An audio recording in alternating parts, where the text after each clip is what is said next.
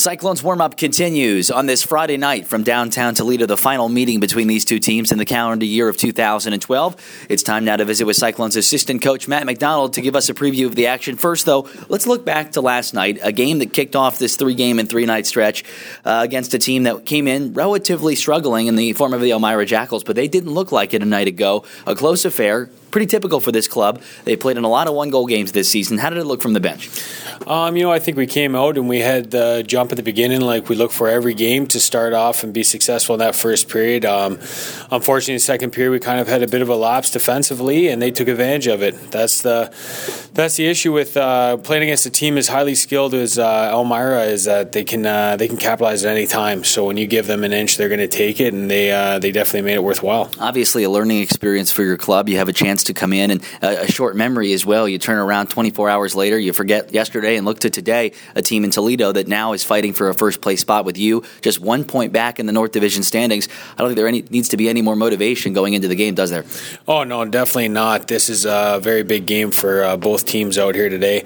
Um, it's a good thing about playing the next day is that you can uh, kind of uh, wake up and you know the sun comes up and you have a clean slate to work with. And if uh, you know if we had a week to think about things and go through a lot of it, I think uh, it'd be it'd be a lot harder. But hopefully tonight we can come out and change the pace. Certainly a situation now where as injuries begin to stack up, not that you're you're really hampered by injury at this point, but you're having to put that next man in mentality. And luckily, uh, you haven't really relied on one or two guys to be your go-to. Everybody's gotten into the mix, and uh, in this time of year, that is a very important piece of, of a successful hockey team, isn't it? Yeah, definitely. Uh, anytime you can be successful uh, in any league, you're going to have to have depth, and uh, the depth on this team is uh, very important. So if we lose a guy or two, we know that other guys are willing to pick up the slack, and you know, hopefully, uh, hopefully that continues throughout uh, this next little stretch. You've added Corey Schneider amongst others over the course of the last 12 hours. Tell us a little bit about him.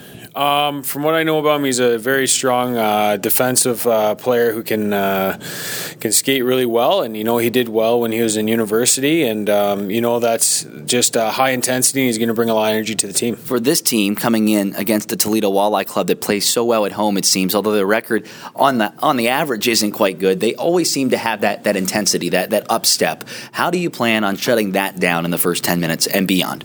Well, you know it's kind of like the old saying: you got to weather the storm. When you come out against these these guys, especially at, when they're in their building, uh, like you said, they have all that high energy intensity. They have the fans here. They have uh, the arena bumping, everything else. Um, we just got to come out, match it, and uh, hopefully actually succeed what they're doing and uh, get the upper hand. Unlike in the beginning of the season when you had extra guys playing and then sitting, playing and then sitting. Now this is a group that is basically getting plenty of ice time night in and night out. And now you're in a scenario where you're playing four games in five days, this being the second of three in a row.